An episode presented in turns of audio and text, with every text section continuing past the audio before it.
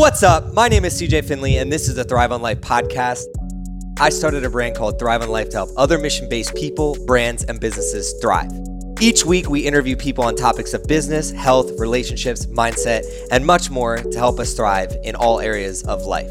If the messages in this podcast resonate with you, but you're still feeling a little bit stuck in actually implementing these ideas, I'd love to help you on a more personalized level or connect you with somebody that can. So please reach out.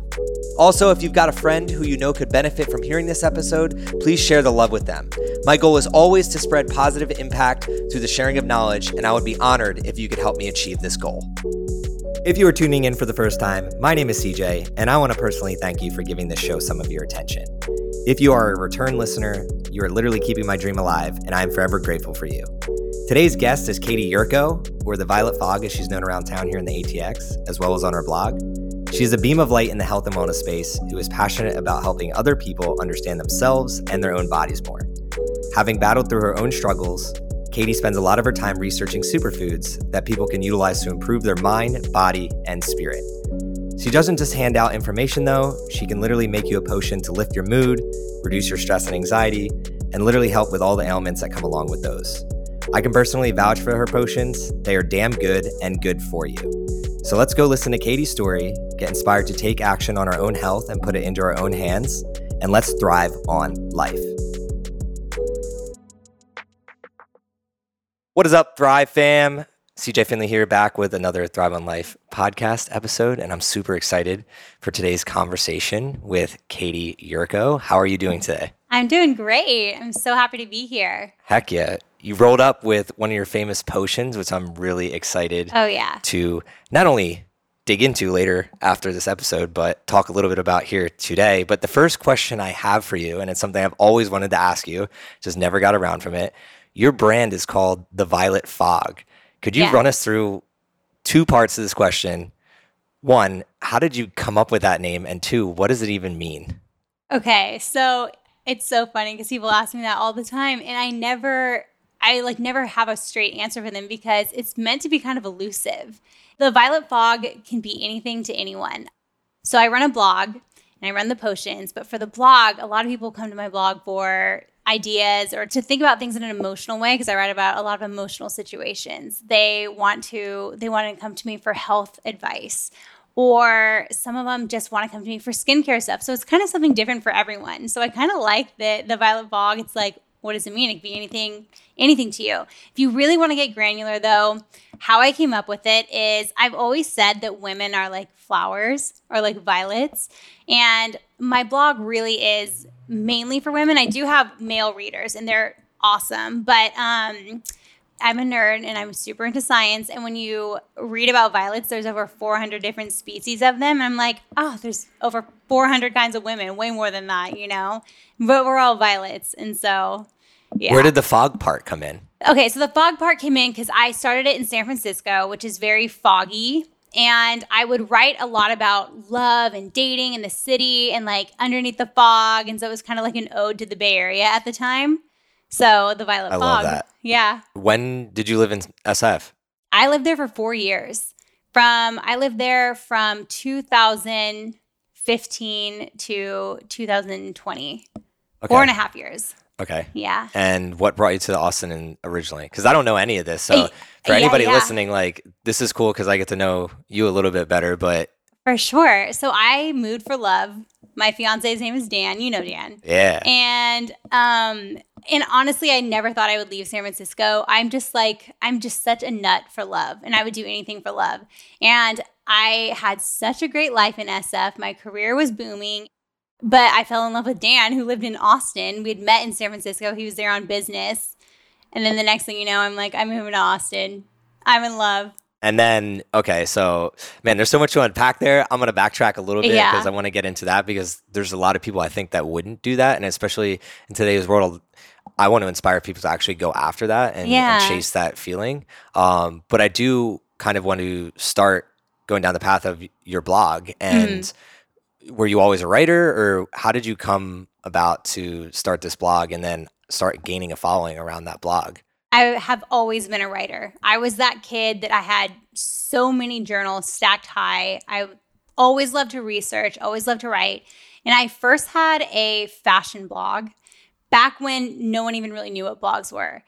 And like this was back in I think like 2009 and I I used to thrift. I still thrift. I love thrifting, and I would give people advice on thrifting clothes and like styling, and that was my thing. I used to be so. I mean, I'm not as into clothes anymore, but um, I had that for five years. And the last year or so, I had started kind of writing other pieces, like more emotional pieces and things on health. But I'm like, this it like very awkwardly fits on a fashion blog, you know. And so, and then I eventually just closed the um, the fashion blog that was called York Style at the time, and then launched the Violet Fogs. I'm like I, and it was funny because all the stuff that was doing really good on the fashion blog, like doing the best, was my health stuff, my emotional stuff. And so I was like, you know, and I was starting to get burnt out on clothes. And to be honest, I was a terrible fashion blogger. Like I just I don't really like being in front of camera for like posing for photos. I'm like kind of an introvert the the best fashion bloggers are the one that they're just like audible ready. They are always with their nails done. Everything's like always pristine all the time. I'm like that's just not me. And so um and i had and i just started like getting way more into other things. And so you know and i was like well i mean this community community is clicking and liking these other things that i'm writing. So i think i'm going to give this part up and move to something different. I love that. And i think a little bit of it when you tell that story is you just finding yourself. Mm-hmm. Correct me if I'm wrong, because I think like you did the the number one thing, which is like just start with something and yeah. then see what happens, and then as you start growing something, you kind of start feeling, well, I like this, but I don't like that, and you're able to pivot it into some other area. But for anybody listening out there, so it's funny because Thrive on Life started as a blog too. Yeah. And I've told this story. I didn't prior. know that. Yeah, I've I've told this story prior, but it, will hit home with you. Um, I've not been a writer my whole life. I mean, I, I used to write po- poetry a little bit, uh, which is kind of funny. Um, but like English class was not my favorite. It was more so like science and and math and yeah. stuff like that.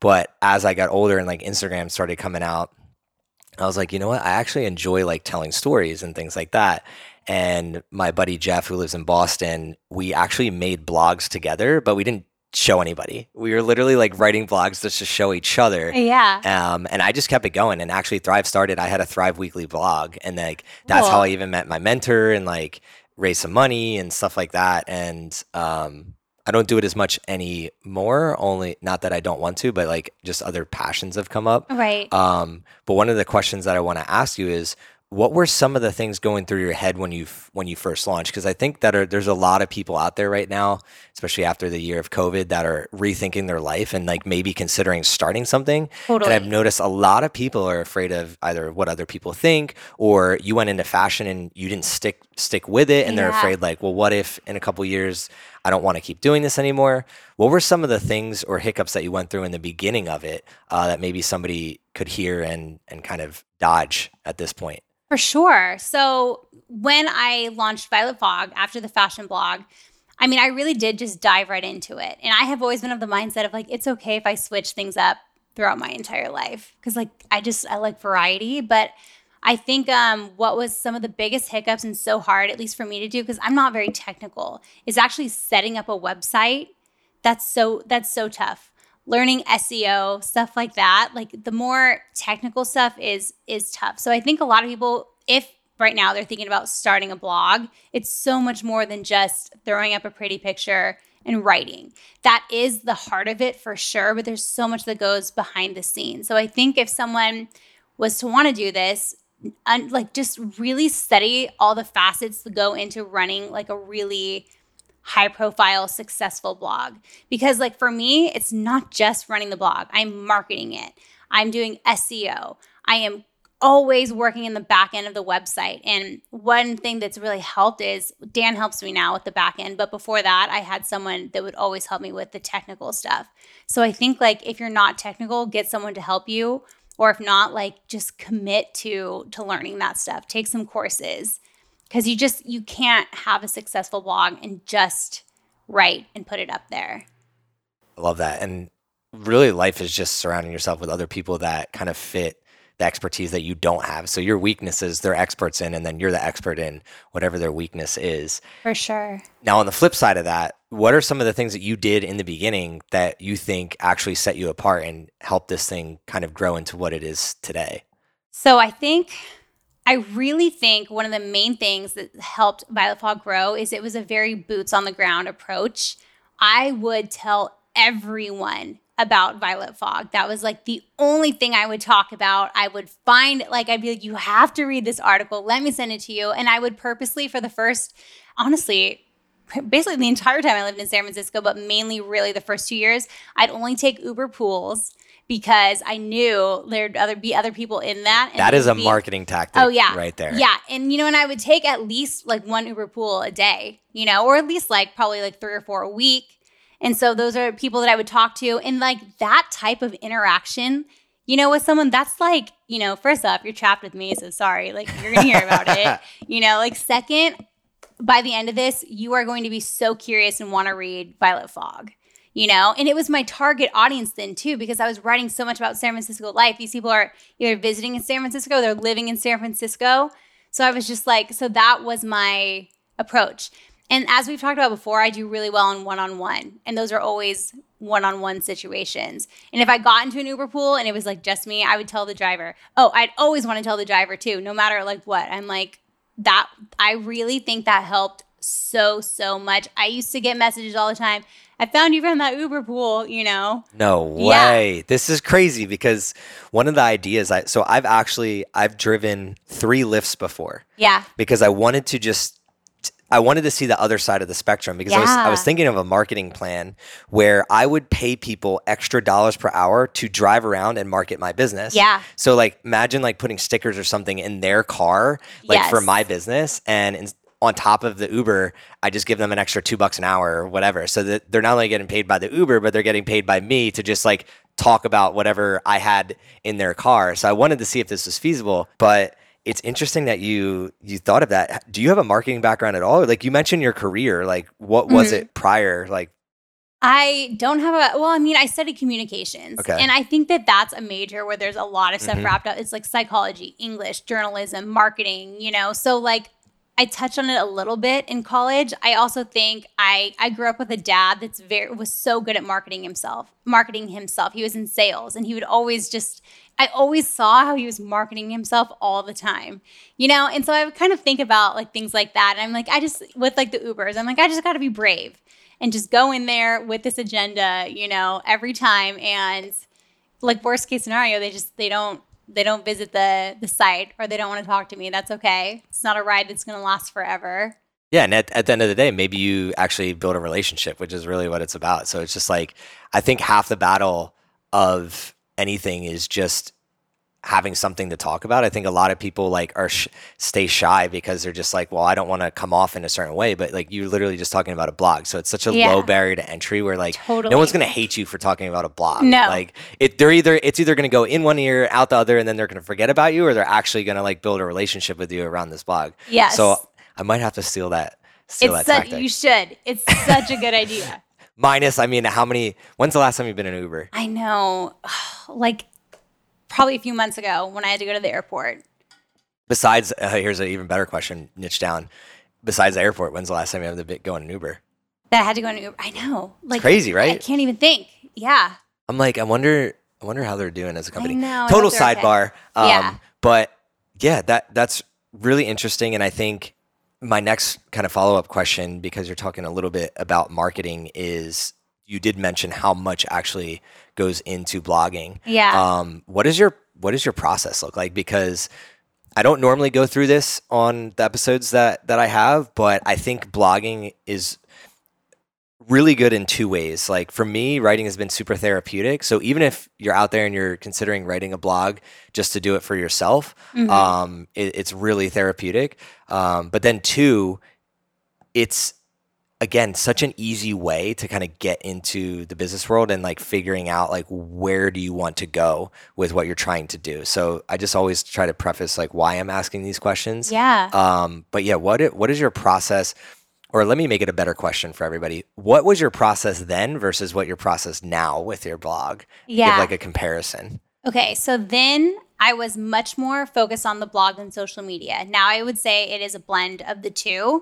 Um, before, but even still now, like, okay, so let's say I'm doing a health article, a research article. I'm a very like obsessive person. If there's something that I want to research, I research it till I am blue in the face. I'm talking like that will occupy my mind. Any free time that I get, I'm researching that. And before I can even like come up with an opinion, I have to dive into scientific journals. I have to talk to experts. I'm so annoying. Like I do have like some connects where I can just text them, call them, and be like, all right, I have a theory. This is what I've been reading. What do you think? You know, and I just like from all these different avenues, I will eventually come to a, an opinion and then I will write something. And so it takes me actually a really long time before I actually get to writing it. Like I did um, last year, I did this article, this research article on CBD. It was 4,000 words. It was my longest research article. And I remember saying on Instagram, like, I'm going to start researching CBD. And like, just so you know, it's going to be a long time before I come up with an opinion. And it took me six months.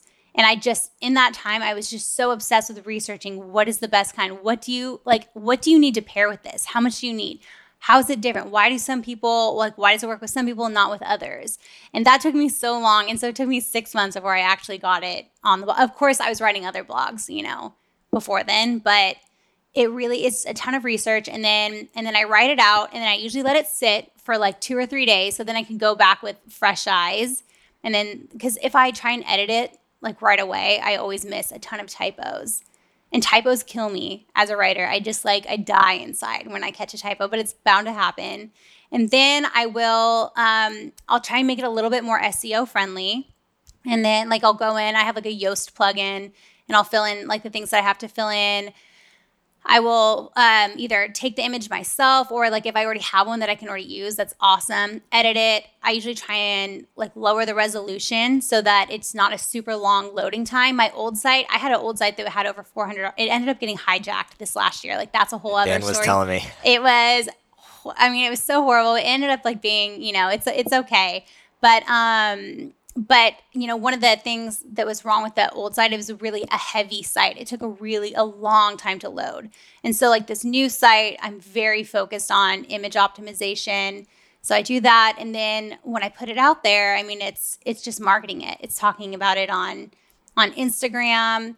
You know i don't use facebook as much anymore although i will say the first two years of violet fog like over half of my stuff came from facebook in fact, I kind of want to start using Facebook again. I'll I'll tell you, I just started using Facebook stories for Yeah. like the first time this year. Uh-huh. And like a lot more traction than I thought I was gonna get just through Facebook stories. Yeah. So it's like there are still people that use that and that never really converted to the Instagram of the world. And I, I kind of forget that because like we live in Austin where like everyone's on Instagram. Like I feel like Yeah. and like when I go home, a lot of my friends like don't use Instagram the way that we use Instagram. Like For sure. they're on it maybe once a day and Yeah. like they don't really do anything with it but people there scroll facebook a lot more so it's like i think it's it's it's a demographic 100% it's a demographic thing Definitely. um and i would i would recommend it I know. what what could You you, know- lose and then also linkedin like I know. LinkedIn has done really well for me in the past, and I'm trying to ramp up more there.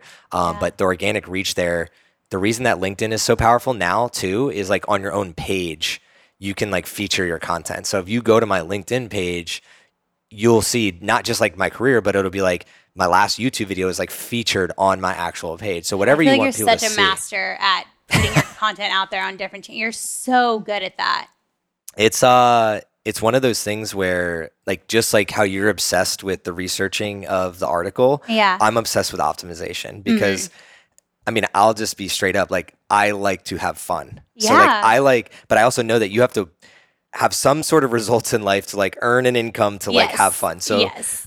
the equation I've always lived by is like, how do I get the results in the most efficient way? Where Yeah. it's like, it doesn't break down because a lot of people will, will cut corners and not make it quality and then it'll break down and then it fucks up your results and it fucks up your time. Right. Versus I'm just like, how do I like really think this through? Yeah. So I'll spend time like watching videos on how to make a process be improved. It's really nerdy, but it's it's more so like you're so good at process. for like That's a real skill.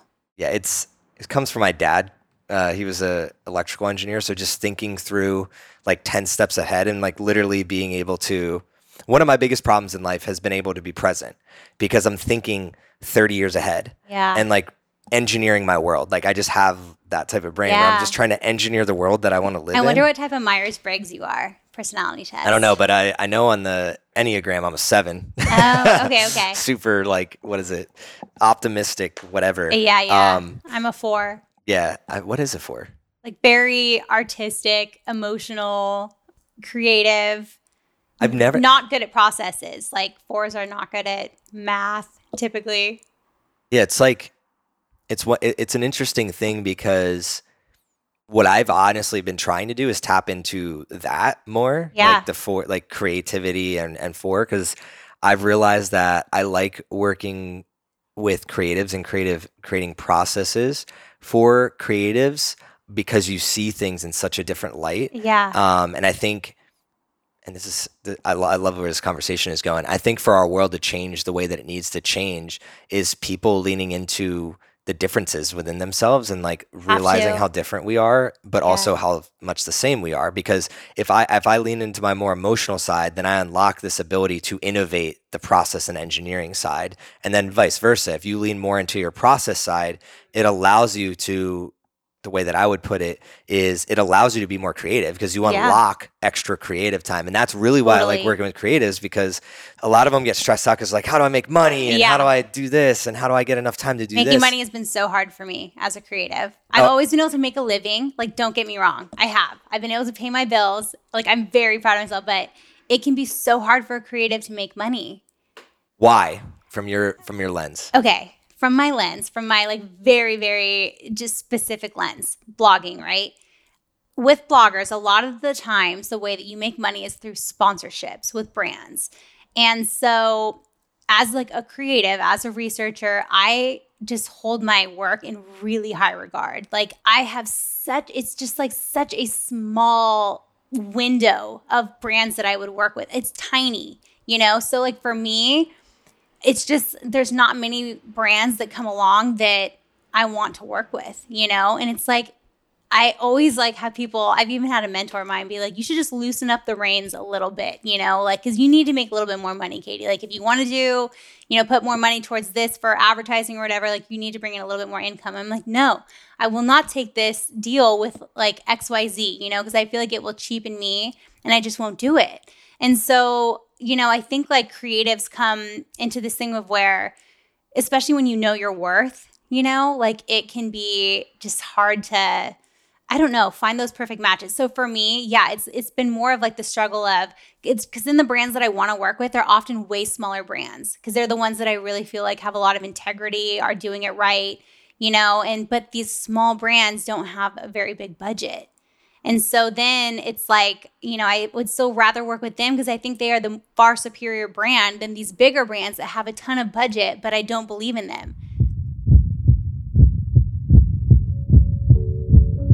What's up, guys? I'd like to take a second to thank you for tuning into this episode with Katie. I hope you're loving this conversation so far. But before we get back into it, I have an opportunity I want to tell you about. As we all know, life is hard. It can beat you down, have you feeling low, and make it seem like you are alone. I'm here to remind you though that the most worthwhile journeys, they are not meant to be taken alone. And right now you have the ability to take action and join others, including myself, on the mission to make every heartbeat count. Head over to cjfinley.com and sign up for my daily newsletter, where I will be giving you information, impactful stories, tips and tricks, and access to a community who are focused on making an impact above and beyond themselves. You'll also have the perk of exclusive giveaways, potential shoutouts, and possibly even some collaborations. The least that will happen is you will walk away into every day with an extra pep in your step. My promise is that I will always do my best to help you thrive on life. And this newsletter is one of the best ways for me to help you do so. So if you're looking to get to the next level of your life, connect with like minded individuals, and have a daily dose of info that will help you thrive, sign up for my newsletter at cjfinley.com. Now let's get back to the conversation with Katie Yurko. One, I would say, just as a friend and a big believer in purpose, you're such an example of like, don't bend for Yeah, don't bend for anyone. Don't bend for the cash or the Yeah. big the big person in the room. Um, I love that because I'm the same way. I will not sacrifice my moral code and my um, Yeah. core values for anything. Um, and I've given up tons of money in projects because of that reason. Um, but the second thing is, so you, you mentioned like the the money.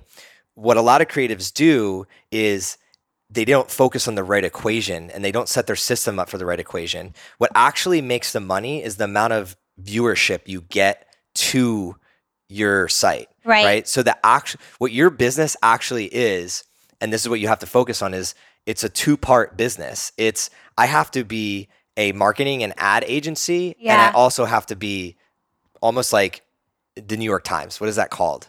Like a Uh, publication. A publication. Yeah. So you have to be a publication and a, and a marketing and ad agency at the same time. Yeah. Now, most people, they do what they're just passionate about. So if you're yeah, me, that's me. I, don't- I like, Yeah. don't want to do the ads. Yeah. You know, I don't want to negotiate money and all that stuff. If you're like me, I sit on the marketing end where it's just like the reason that I got into this because I realized this was the problem for creatives. I was like, the only thing stopping them is while while you're writing, no one is showing the world your stuff. right. So you have to figure out what is the system that you build so that while I'm writing, more eyes are coming onto my site. Yeah. And then the brands that you really want to go after are going to have the budget because if you have the ability to say, "Hey, I have 100,000 visitors per week." Right. And 10 of the, 10% of them convert, so that's 10,000 convert to sales. Yeah. Um, which that's a really high number. Let's just say 1%, okay, 1,000 Yeah. convert to sales and then that company makes a, a margin off of that. That's pretty heavy. But Totally. you also have to think in that other side of your brain where like now again, it's the numbers game. It's not the creative brain. Um, Yes. and this is why I'm super heavy on finding co-founders or business partners. I or know. luckily for you, your your other half is more uh, the sales I know business. he is. I will say, I will say, like Dan has helped me so much with making money. You know, like we've had a lot of serious conversations where he's just like, you got to stop doing everything for free.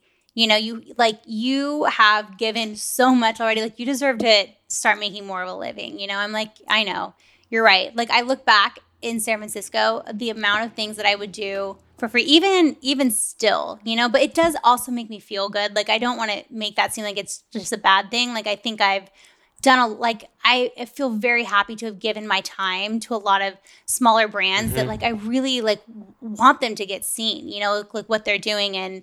But yeah, at the same time, I am I'm getting so much better at just being like, all right, like where can we find a budget? You know, because I'm going to be researching this, like, let's be honest, for probably 40 hours before I come up with an opinion. So let's, let's find a and way. the thing that maybe you can leave here with is like you have to think of it like every th- and this is how I've thought about it, like every thread that you pull now. So like you have let's say you have a piece of clothing, uh, Mhm. which is great because you had a fashion blog, and you see this like thread popping out. If you pull that thread, what I think about is where else did you just pull away?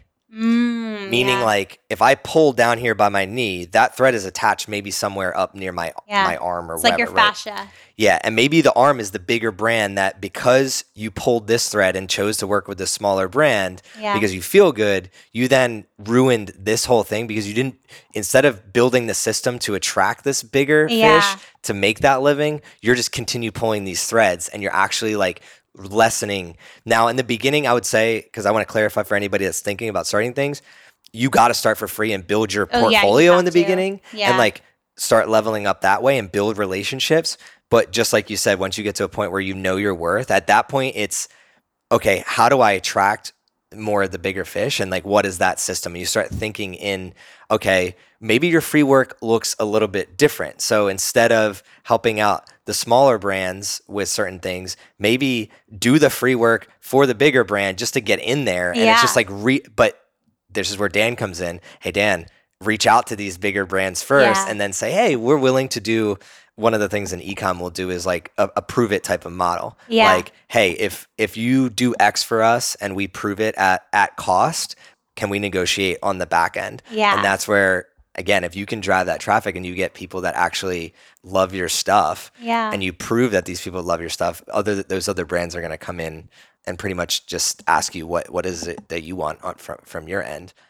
but yeah, I'm not here to console you. I want to hear more about no, your story and everything like that. Give that. me a consulting Um, session later, please. but it's something that everybody struggles with, and like yeah. especially like I, I rack my brain on like how to get more creatives to understand one understand their worth and really think about one of the things that I've noticed is um, a lot of creatives like a, a great example is in their creative process they're not calculating the time that they're actually spending on the ca- creative Oh, process I and then charging Seriously, that. that is that is such that is a thing that I've really had to learn in like the last year is just how long things take me because I really underestimate everything. You know, I always I'm like, oh, I could get that done in an hour. When like I started tracking it, I'm like, oh my gosh, this takes me five hours. You know, and that's very valuable time. That's that's like, if more you than- if you went and got a corporate job how much money would you have just made yeah, yeah. right Totally. For sure. And so, yeah, time tracking, oh my gosh. If you're a creative, you got to start doing it cuz it definitely like turns on a lot of light bulbs. And then I think the next step to that is as soon as you start doing that time tracking, what it unlocks for you is like, again, like that thread right now, you're pulling, you're getting really creative, you feel good. But at the end of the day, if you're anxious and you're like stressed and you feel like you can't pay your bills and stuff like Yeah. that, like you're not going to be more creative. No. Versus if the goal is to continue to be more creative, Yeah. you need to lean into that other side of the brain and then figure out that system that Totally. really that really works for you. Or have an awesome love story and then Yeah. have somebody else come in and help you. So I'd love to jump back to that because it's really intriguing to me and kind of change the pace here. um, Yeah.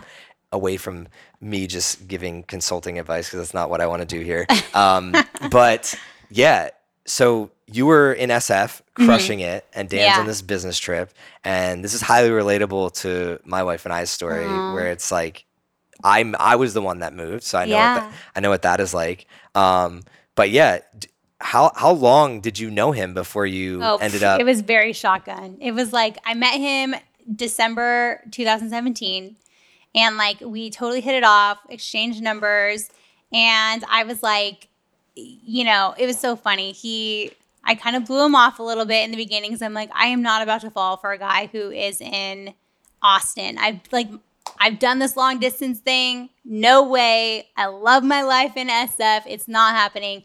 And then I eventually I eventually answered one of his phone calls and that phone call was like 3 hours long.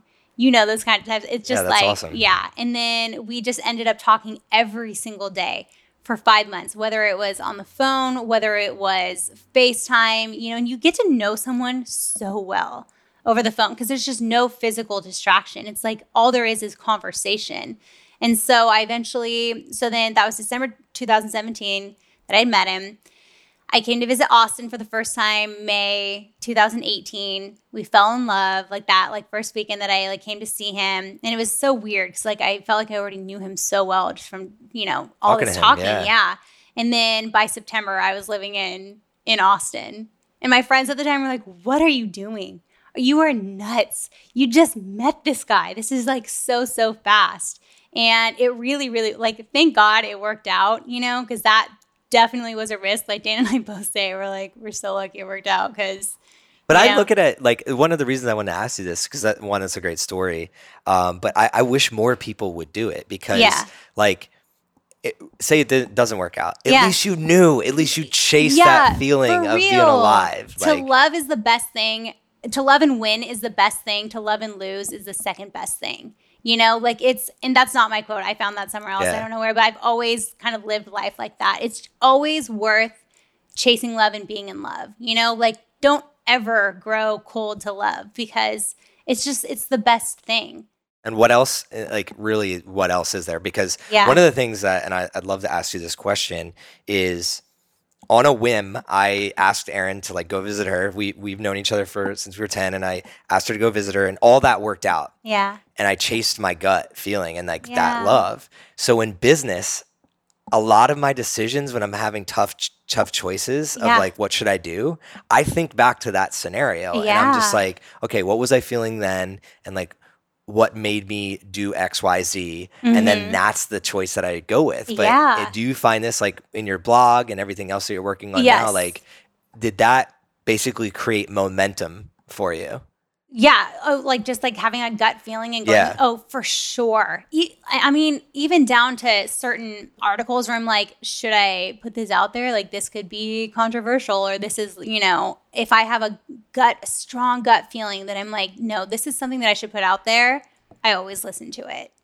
What would you say is like because I, you're a very self-aware person, Yeah. and a lot of people I would consider are not. Mhm. Um, another two-part question: Were you always like that? And then, if you were, how can somebody else maybe tune into that? Or if you weren't, what did you do to get there?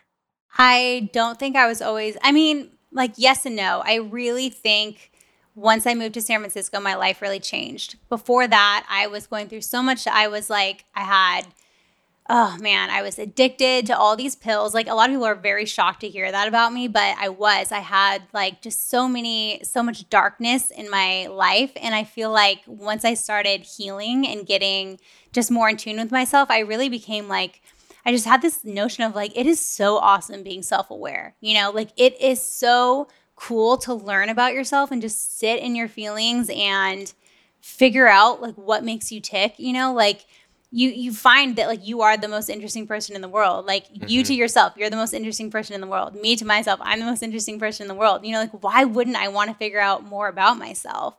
And um and I think like I think that's something that self-aware people like realize or they enjoy their own company. Say that again. I think a lot of self-aware people enjoy their own company and like they're not afraid to just s- spend time with themselves.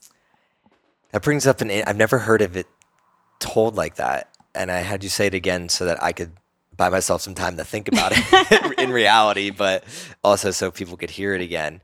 And I'm always a. I'm, I've always been a why guy. The systems thing, like that's where Yeah. it started. It was just like as a kid, I would just be like, why, why, why, why, why. So your research type of personality like really jives with mine, and the thing that I think about the most is we're stuck in this world where technology is improving so so quickly Yeah, that we are almost losing ourselves totally. Yes.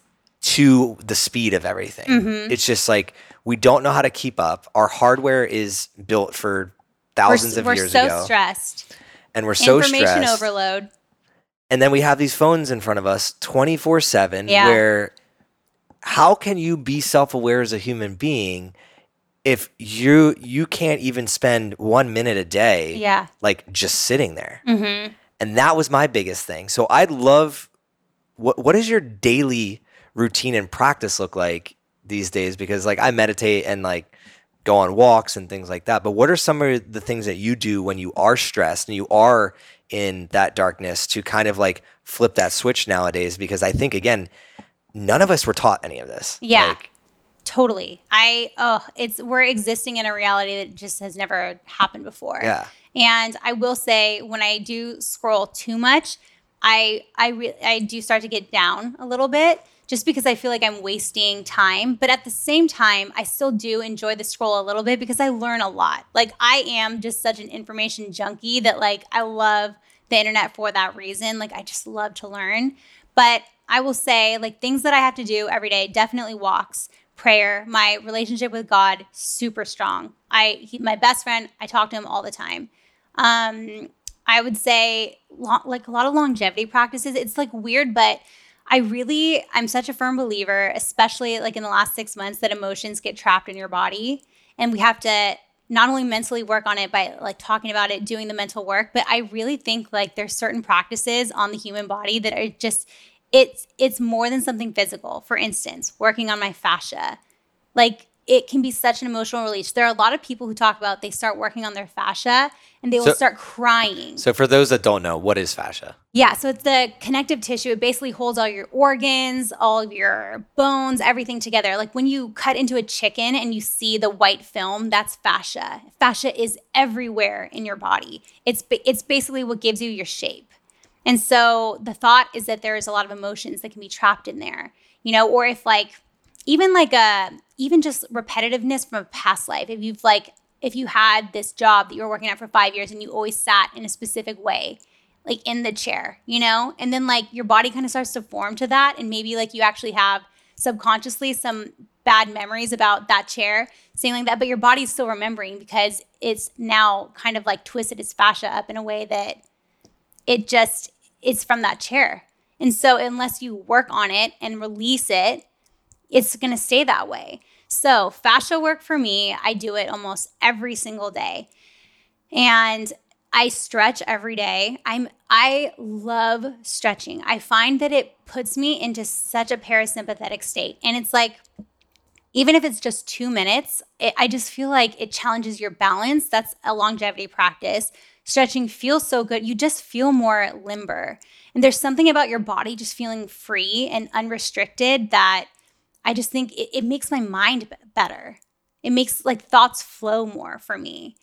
And it gives me like a moment. It's like there's something about challenging your balance too that you're like, I'm really strong, you know? Like, look at me. Like I can I can stand on my tiptoes for 60 seconds straight or whatever, you know? Like it's just giving myself little encouragements and moments throughout the day to feel strong is super important to me. I love that you said that because one in a lot of my fitness routines I add a lot of balance in mm-hmm. and then balance and strength and I try to get it out there because a lot of males do not stretch and yeah. do not practice flexibility and balance work and I always go back to like some of the strongest human beings on earth are gymnasts and they're the most flexible yeah. and they stretch the most mm-hmm. um, and that's just having an understanding of biomechanics of like if you have a bigger range of motion you're going to be able to create more muscle. Yeah. Um, and then the therefore be stronger. So I, I love that you started touching on stretching there. I was yeah. not anticipating that. Stretching, um, I do that after my potions. I make a potion, and like for people who don't know, a potion is adaptogens, mushrooms, Chinese herbs,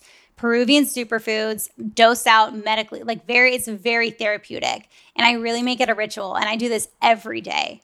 I make myself a potion, and then right after, I go and stretch and it's just it, I am blissed out after.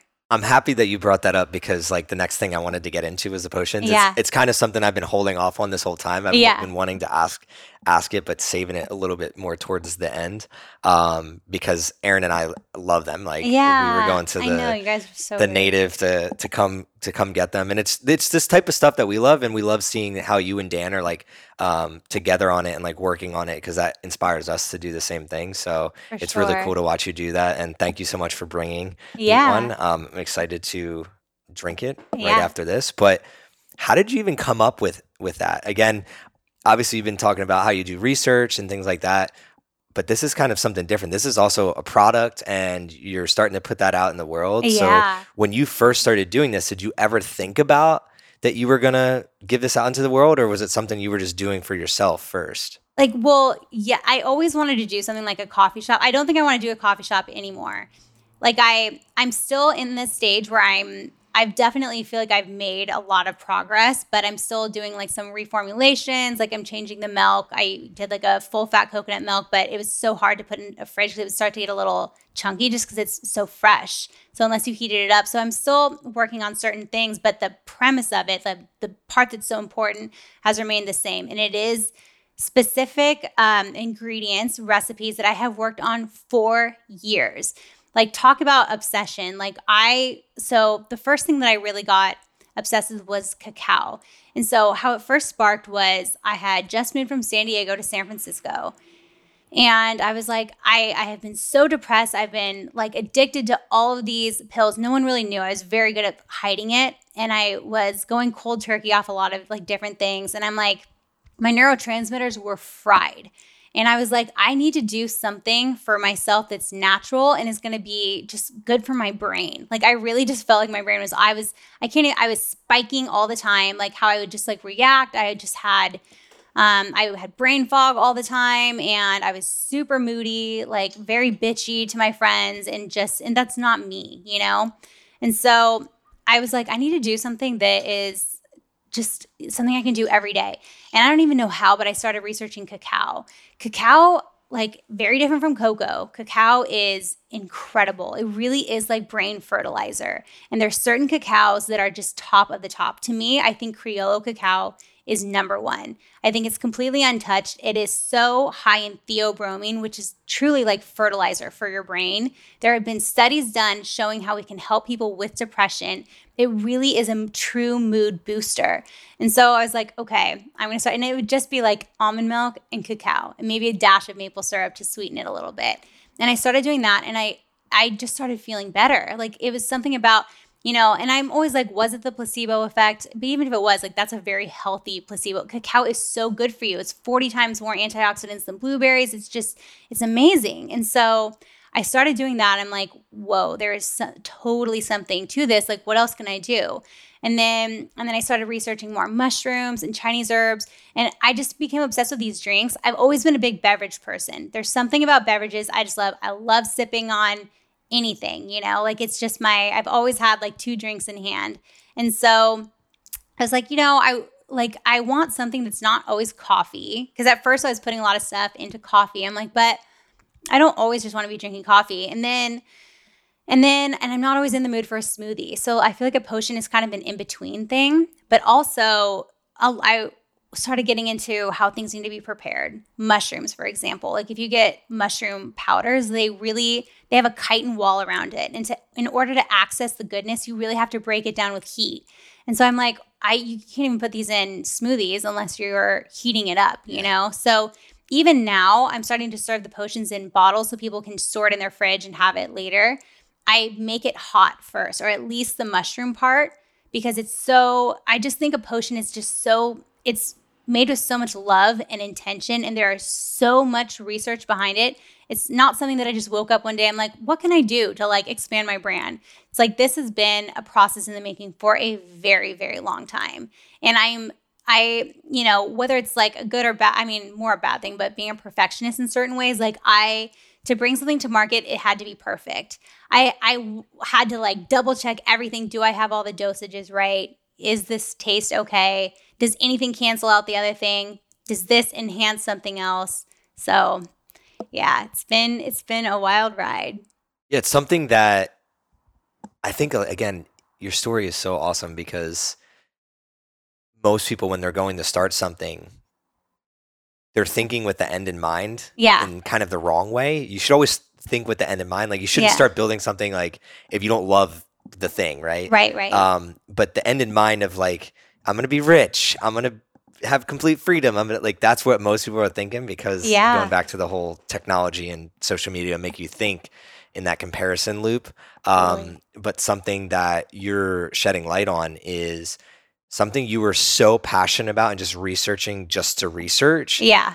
years ago where Mhm. you never even thought about oh i'm going to be bringing this to market right. with my soon to be husband who is also learning yeah. about this and thing and two he weeks says to launch like it yeah so it's one of those things that i just want to emphasize that part of the story because every day is day one for most mm-hmm. people it's just like don't compare yourself to anybody else out there and i think that's a great story to showcase that where you were just so obsessed with this thing for yourself helping Yeah. yourself and then now you're trying to help other people with it definitely and And when you get an opportunity, you got to grab it.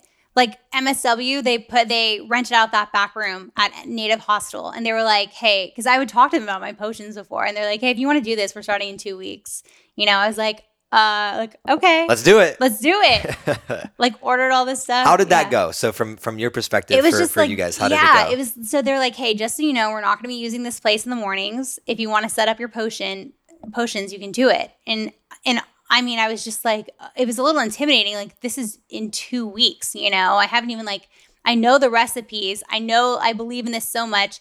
My love language is totally potions. If you come over to my house, I have like just such a huge collection of powders, herbs, teas, and I could I could tell you so much about all of them. I love it, and I always like to be like, "How are you feeling? Let me make you something that's gonna, you know, like." So I just I knew, and people always loved it. So I'm like, this is gonna this is gonna work. Like I I just have that feeling.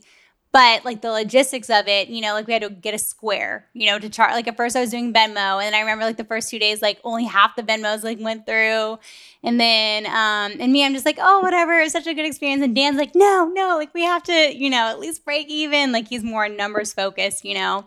And so every weekend we would just get a little bit better.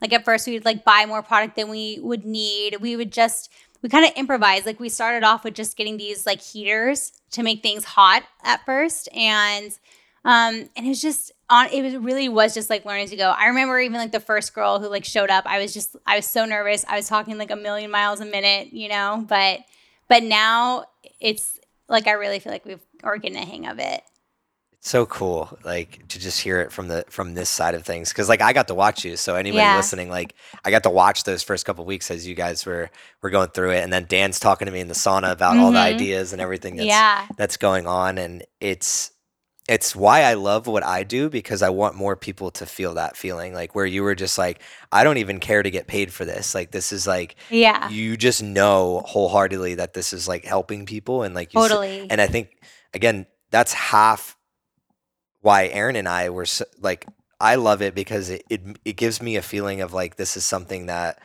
is truly going to help someone because you care so much about the actual product Yeah. and that's something that I think a lot of people let's dive back to that self-awareness they struggle to find that product or to find that thing because they're not self-aware enough to Yeah. understand themselves 1st hmm to then create the product to help them and then they're so passionate about and to tell the themselves that that they helped them. deserve it you know like Yeah. you deserve something like a potion you know like it's it's indulgent it is so good for you it's so soothing for your adrenals you know like every person deserves that. And i feel like when you do become self-aware you realize that that you need more of things like that. There's a saying we get the love we think we deserve. Yeah. and i use it more like it's for relationships and stuff like that but i use it even in business and like your own personal self because like when you're thinking about your products and your business and even going back to the money thing like you deserve like the, the amount that you've talked about like researching here i can see your face light up. So like yeah that that's worth a lot. There's Yeah. a lot of people that would pay a lot of money for someone to care as much as you care. Yeah, Just yeah. for that fact. yeah Um now you have to do that same level of care for yourself and that's Mhm. what's hard for people. You have Have to wake up and say, "You know what? For me to help as many people as I truly do want to help, I do have to focus on the actual business Yeah. aspect of this and say, okay, if I make X, then I'm able going to be able to give more. And that's been the flip for me because even getting into what I've done is like I'm just a full on optimist. I'm like, yeah, like I can help you and you and you and you and you and like never ask for anything in return. Then and I'm like, shit, like that felt great, but like I want to help 10x more of that and like I can't because I don't have the resources to do that. So then I'm back to square one. So it's just like, okay, now where do we go from? So whole reason I'm going through this right now is I'd love to know now that you've had your first taste at it, what's the next route in your guys like game plan to like kind of get this out there to more people because it's starting to take legs. Yeah, I think so. A, a big thing is getting the formulation totally right if I continue to do the bottles. But I think the big picture is a blend because I do want it to be something super accessible for someone every day. You know, like it's strong enough that if you drink it once, it is truly a hug for your adrenals. It's like a hell yeah for your brain. But if you do that every day, that's so good for you. And so I really want to empower people to make this for themselves every day. You know, and it's the challenge is is that I don't think it's just something that you like make mindlessly. I think a lot of like brands out there, I think a lot of people are just, you know, tossing it into the hot water, you know, Yeah. frothing it, drinking it while they're like doing their emails. You know, they're not even I want people to make more of this mind body connection with what they're eating. Cuz food, like even like your shirt says right now, real food is medicine. And it truly is. And I think that the thing about a potion, I really like think it is the ritual around it. It's that I tell everyone, and I'm like, you might think I'm nuts, but when you drink this, stretch right after. You know, like this is just, it's, you will feel so blissed out, but don't skip this step. And if you do skip this step, it's okay, but like honor what you're about to drink, you know, be like, this is gonna be so good for me. I deserve this. This is gonna do this, this, and this for me. I'm to enjoy those benefits. It's to be so incredible. I deserve to activate my parasympathetic mode and just this like rest and digest. And I would love, I just would love for people to experience that every day. So creating the blends, that's that's the next thing. Yeah, I thought of you know what your bottles remind me of? Like a subscription like back in the day when the milkman Yeah, oh, yeah, it's dropped like it off at your house. Yeah, Yeah, yeah, yeah. And I'm just like, you guys would kill it. Like as it takes legs, I was Yeah. started Doing thinking like, delivery, I would this could be a subscription based model where Yeah. it's just like you have people that really want this every week, Yeah. and you're literally just making you you have your own manufacturing facility and you're you're making it with the love that it deserves For sure. like you were saying in the beginning obviously as it grows it becomes a little bit more hectic but they always say do things that don't scale and like what i saw from you is you can't replace that smile and that like love and that joy that you're putting into that it's very Yeah. hard to replicate that I know. um, and i think you guys should definitely stick with it so as much as dan is pushing uh, breaking even in sales and whatever don't Yeah. forget about the other half of that side of those things that creativity that love Definitely. because it does uh, have a huge impact on where your product can go. But we're getting close to wrapping up here, so I only have um, a couple more questions. The next thing I have is like, so you're you're mentoring these these potions. Who is the type of person that would really look to be to be drinking them? Um, so you're talking about a blend. I know what that means, but maybe some people out there don't know what that means. Um, so let's just wrap it up into this one question of who would a blend be for? Like, what type of person should be looking to get these type of ingredients into their life? I, I think of two different people when I picture it. I I first do think like the biohacking community community is like super into it because when I explain the dosages, like they're so into that, and when I explain like how one thing works with another, so I think people who are already like super into health and just want to level up even more, maybe people who aren't doing something for their adrenals, perfect for them. I also picture it like I just have always kind of had this image of my in my head of people who just a potion would almost be a symbol of like I'm going to start doing even nicer things for myself, you know? Like I just cuz I I had this one guy come in once and he was like we just got to talking like for a while and he's like he's like I'm really happy I'm doing this for myself, you know? Like I never buy myself things like this, you know, and I never really like cater towards my health and I feel like this is something that I actually enjoy and is going to make me feel so good. You know, so I also just picture the people who are like I just want to start doing something nice for myself and also make it really enjoyable. People who are looking to add in more rituals that make sense to them. Stretching and a potion makes sense to me. I think like when people think about it, maybe it makes sense to them too. Everyone, like we all need to find pockets of time to slow down.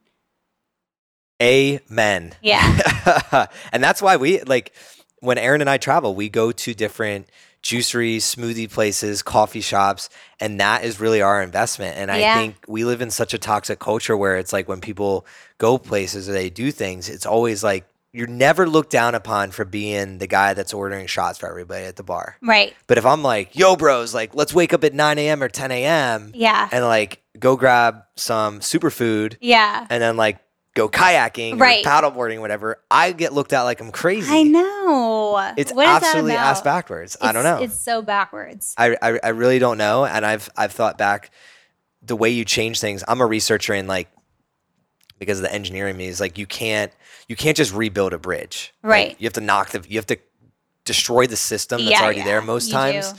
So I'm trying to think like when did that start? Because if you think back like 50 years, like we didn't have the technology we have now, and then now it's like, when did the whole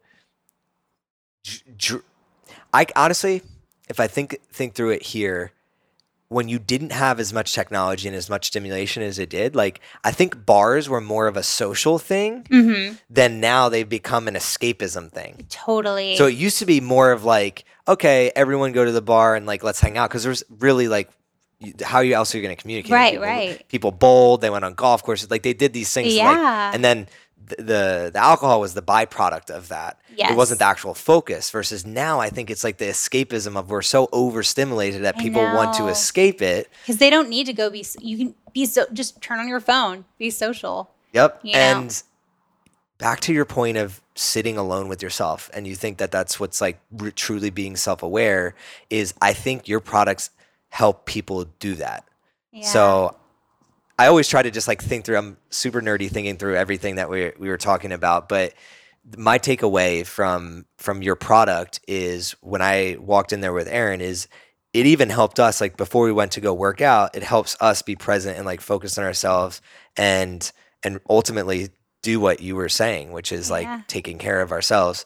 But I could sit here and talk to you all day about all these things. Such We're definitely going to have another podcast. Um, I'm actually in the talks right now starting up a Thrive on Health podcast oh, I because love that. I want to do a, a life one where we talk through people's lives, and then also one that's super dialed into like, okay, cacao. We're spending 30 minutes talking about cacao. Yes. Um, so I would love once I do get that spinned up to have another conversation with you.